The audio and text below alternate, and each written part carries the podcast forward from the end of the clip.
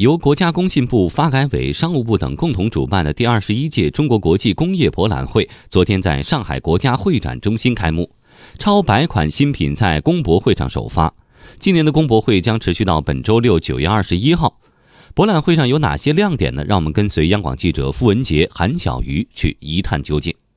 作为中国装备制造业最具影响力的国际工业品牌展，本届工博会以智能互联赋能产业新发展为主题，首发了一百多款尖端技术和产品，涉及人工智能、自动化、机器人、工业互联网、数字化工厂等领域。在上海电气展台，以智慧能源、智慧城市、智慧交通、智能制造四大解决方案为主线，组成了全球首发的智慧方舟展区，以及拥有自主知识产权的星云智慧工业互联网平台。该平台囊括了一系列拥有著作权的工业软件，目前已经在风电行业中加以应用，利用大数据和云计算对风机实施全方位的监控、维护和优化。展台工作人员郭博：呃，我们现在重要还是以这个装备制造业，先从自己企业内部来去做。你像对内的，不管是像什么火电呀、机床、呃电梯，然后风电。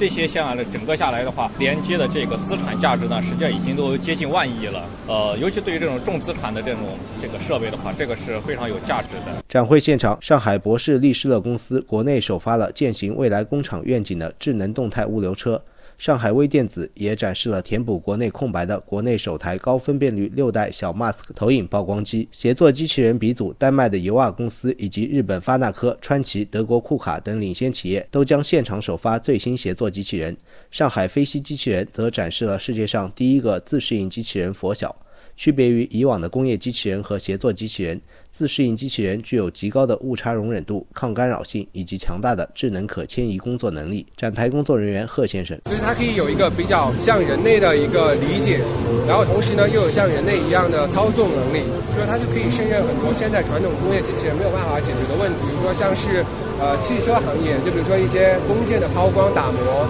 还有一些是比如说是电子行业，是一些呃插头的拔插。今年。工博会上还展示了一批突破性的国产新材料。上海石化展出了以碳纤维及其连续抽油杆研制为核心的新型高效机采系统，可大幅提高油田的工作效率。山西太钢展示了厚度只有零点零二毫米的宽幅不锈钢精密薄材。展台工作人员杨先生，因为它这个厚度比较薄，直接就可以用手就可以自开的一种钢材。最主要现在就是电子行业做一些纽扣电池了，有一些电脑的零部件了，还有一些液液晶显示屏的以前。之前啊，这个是在这个德国和日本垄断这个技术，现在是在咱咱有这个技术上的突破。